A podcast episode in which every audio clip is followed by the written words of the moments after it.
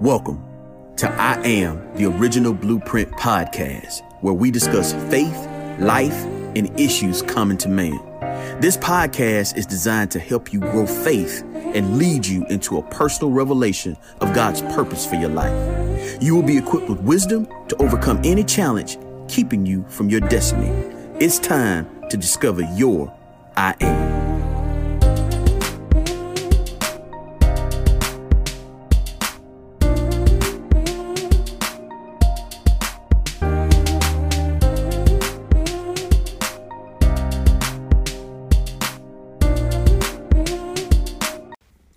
What's up, guys, family? This is Steve Hudson, creator of the I Am podcast, where we use the Word of God to equip you in discovering your purpose in life. In today's podcast, we will discuss the topic understanding the power of your free will. Let's kick it off with today's summary. Free will is the most powerful attribute given to mankind by God. It represents the human ability to choose and act according to your own individual faculties. God reserved it to be so precious that even He Himself will not violate the power of its authority. Free will can be very dangerous as it is powerful. Have you ever wondered why would God let this or that happen? In today's study, we will try to bring clarity to that very question. Let's begin in Psalms 115, verse 16. The heaven of heavens is for God, but he put us in charge of the earth. Here we see the government of the earth has been given to man. This means that all decisions, laws, and justice systems are determined and set by man. God cannot violate the authority of man because that would put him in violation of his word. He will not be unfaithful to anything that he has said. He has put man in charge of the earth. All earth's government has been placed with man. But here's the thing man was never meant to live life without God. God desired man to live choosing to submit himself to God, not by force. This is where we end up with life and death, good and evil.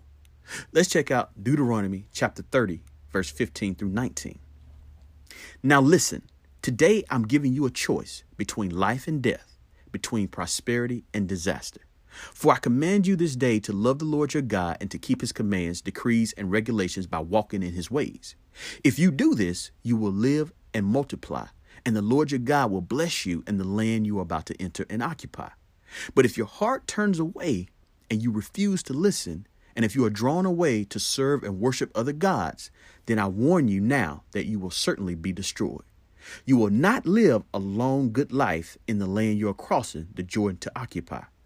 Today, I have given you the choice between life and death, between blessings and curses. Now I call on heaven and earth to witness the choice you make. Oh, that you would choose life so that you and your descendants might live. Here we see Moses, the man chosen by God to take God's message to the people, We're telling the people, hey, you have two choices here life and prosperity, or death and disaster. And while one may think, well, that's a no brainer, no one wants to choose death and disaster, right? But you must remember life and prosperity comes as a result of choosing God's way. God's way is not attractive to everyone, at least in the beginning. God has been misrepresented by religion, leading people to think that life without God is better than life with God. And this is the greatest deception and lie ever presented to mankind. Let me tell you, if you are not serving Jehovah God, you are serving a God of something. Ask yourself, what God am I serving today in my life? I remember when God first came after me and I rejected him. He did not stop coming for me. He was patient until I came around to accepting him. He had a better plan for my life. I just couldn't see it at that time. It wasn't until I was brought to my knees with a life experience that got my attention. It got my attention to listen to what God was trying to say to me. God ain't trying to see nobody suffer or live without. It is his will that every man that comes to him experience everything he promised they could have. But it is not enough for it to be God's will. It has to be our will as well. I remember saying the old adage, well, if it's God's will, then this or that will happen. Until later, God corrected me on that. What do you mean if it's my will? Is it your will? My will has been established with my word. What do you will about this situation? Remember, God won't violate our wills. Instead, He wants us to make our will His will because that's where the answers and power to every challenge you have in life abides. Making God's will your will, functioning as God's little g's in the earth. This was God's plan for mankind to live in peace and prosperity by walking with Him. He wants to be a father and partner to His people. He is not looking to punish you or even destroy you. That is simply not His character nor His will. Let's check out Ezekiel chapter 18, verse 32. I do not want anyone to die, says the sovereign Lord. Turn away from your sins and live. Turn away from your life of sin, is what God is saying. Now, let me break this down a little further.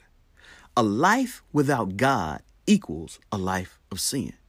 God is not talking about an event of sin or a moment of sin. He is asking us to turn from a life to live in sin, a life that dwells in sin by every choice and decision he or she makes. I want to be clear about this because just because you may continue to see acts or let's say residue of sin in your life, it doesn't mean that God is still not working you and walking with you and, and, and, and leading you into perfection. That's the journey. Your journey, your life is perfected over time as you walk with God. You begin to make different choices, have different desires as you begin to renew your mind from spending time with God. God is looking for a heart of repentance. Let's pick up in 2 Peter chapter 3 verse 9. The Lord isn't really being slow about his promise, as some people think. No, he is being patient for your sake. He does not want anyone to be destroyed, but wants everyone to repent. God is patient with us. He is not looking to destroy us. His will is for everyone to repent and be saved. But the real truth is, everyone will not be saved. And why? Because it must be in their will to have a relationship with God. God cannot and will not force you to choose Him. He will send messengers and use life circumstances to influence you to choose Him. He wants to be chosen. I mean, think about it. Who wants a relationship that is forced? Who wants a friendship or a spouse or even a gift that was given out of coercion? At that point, it's not real, it's not genuine, and therefore it will never last. Just like us, God loves to be wanted. His plea and open invitation for us to come to Him is our protection, not Him trying to control us. I remember God corrected me one time, even with my children. He said, train them how to use their free will instead of forcing yours upon them. See, as parents, we mean extremely well making our children be obedient and trying to lead them to the truth of God for their lives. But we have to be more focused on training their free will of obedience, training them how to use and exercise their free will. Let's check out Proverbs 22, verse 6. Train up a child in the way he should go, and when he is old, he will not depart from it. I remember hearing this story about a guy that made his daughter play basketball at a very young age. And she played basketball several years until she reached college. Once she got to college, she quit basketball. And the father was very surprised and even disgruntled that she made this decision. He said to her, You've been playing basketball since forever. Why do you want to quit now? And she told him, I never liked basketball. I just played because you made me play. Once she reached an age to exercise her own free will, basketball was over. As a father, I've had some of these tough experiences as well. I learned to pay more attention to training my children how to make decisions rather than forcing them into decisions. It will only help them as they continue to walk in life and exercise their own free will. Train a child in the way they should go, or better yet, train a child how to use their free will constructively. Let's check out Hebrews chapter 5, verse 12 through 14. For everyone who continues to feed on milk is obviously inexperienced and unskilled in the doctrine of righteousness, of conformity to the divine will and purpose, thought, and action. For he is a mere infant, not able to talk yet. But solid food is for full grown men, for those whose senses and mental faculties are trained by practice to discriminate and distinguish between what is morally good and noble and what is evil and contrary either to divine or human law. I need y'all to hear me when I say this. If children, or adults for that matter, are allowed to exercise their free will without proper guidance and training, they can hurt themselves and others, risking their lives and other people's lives as well. Free will carries a notion of responsibility and self control. Children who have not been trained or given the opportunity to exercise their own free will will eventually grow up to become adults that make bad decisions. Free will has to be trained. Your own free will is what determines life and prosperity or death and disaster. Inexperienced and unskilled in truth will lead to poor choices in relationships, financial matters, choosing a spouse, and even your health. I learned some of my suffering in life were due to being inexperienced and unskilled in some of my decisions. The Bible says their senses and mental faculties are trained by practice to discriminate and distinguish between what is good and evil. Some people have pierced themselves with many regrets, hardships, and even a loss of time due to the use of their own free will or their underdeveloped training in their free will. If you are feeling this today, I have some exciting news for you. Check out Colossians chapter 4 verse 5. Walk in wisdom toward them that are without, redeeming the time. If you feel like you have made some bad decisions that is affecting your life in a negative way as a result of your own free will, you can change that. Repentance is the highest law in the kingdom of God. You can choose to walk in wisdom and redeem the time you have lost. Yes, wisdom will accelerate you to recover anything you may have lost relationships, finances, health, marriage, restored faith, and so much more. God wants to restore you. He will not leave you in bondage against your will. If this is you, Simply repeat these words God, I need your help.